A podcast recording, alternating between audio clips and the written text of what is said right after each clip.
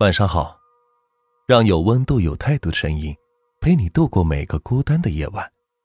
我是暖玉声音儿。你有没有很爱过一个人，爱到底线全无，倾其所有，愿意将身家性命都交给他？你有没有非常憎恨过一个人，恨到刻骨铭心，宁愿杀敌一千，自损八百，是要与其同归于尽？有人说，爱和恨是相对的，深爱过，才会产生怨恨。婚姻就是，在想去买刀的路上，看见他喜欢吃的菜，买了菜却忘记买刀，而在做菜的时候，又暗暗发誓，下次一定要买刀。你有多爱他，对他犯下的错误就越是难以容忍。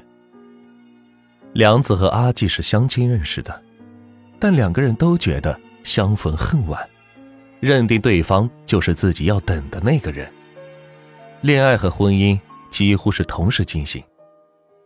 在阿纪之前，梁子谈过一个男朋友。说起那段感情，梁子倒是没有什么感觉了，只觉得那个时候自己很幼稚。对于阿纪，他是发自内心的喜爱。无数次感谢老天爷，让他遇到了自己的幸福。阿纪对梁子的好，那也是有目共睹的。每次出差都会记得给梁子准备一份小礼物，梁子想吃什么，第一时间送到他的手上，把梁子的例假时间记得比自己的生日都要准，总会备好热热的生姜红糖水，生怕梁子难受。可就是这样好的阿纪。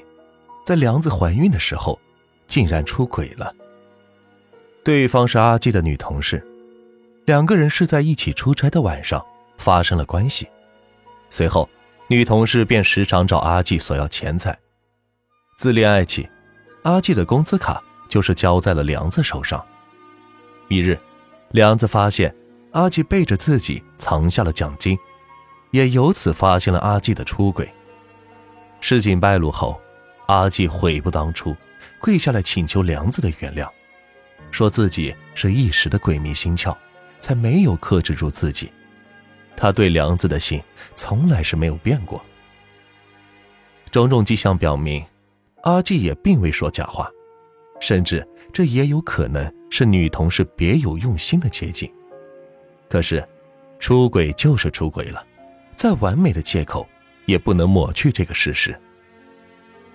这就像一根针，深深的扎进了我的心里。就算拔出来了，它也有一个印记在那里。梁子是非常非常的痛苦。他尝试着去原谅阿季，阿季是非常高兴，对待梁子是愈加的殷勤备至。但，有的时候，梁子是没有办法欺骗自己，比如，来自身体的背叛。当阿纪想跟梁子亲热的时候，梁子会突然冷冷的看着他问：“你和他也是这个姿势吗？”阿纪语塞。梁子说：“尽管没有亲眼目睹，但是他看着阿纪也会联想到那些不堪入目的画面。他们的婚姻再也不能正常的进行下去了，谁也不能装作若无其事。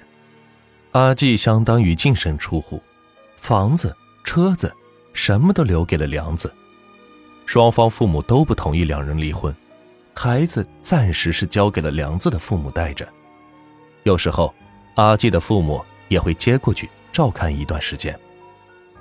阿纪说他尊重梁子的选择，会一直等待梁子回心转意。婚变后，梁子哭的是昏天暗地，他说：“我是那么爱他，我怎么舍得离开他呀？”有朋友劝梁子：“你就当他跟你分手了，然后谈了一次恋爱，你俩又复合了，不就行了吗？”梁子说：“不，不是这样的，他是在我怀孕的时候跟别的女人上了床，这不是正常的恋爱，这就是背叛。”我知道，阿季和梁子的故事还没有完，但我也明白，有多爱一个人。就有多难去原谅他的背叛。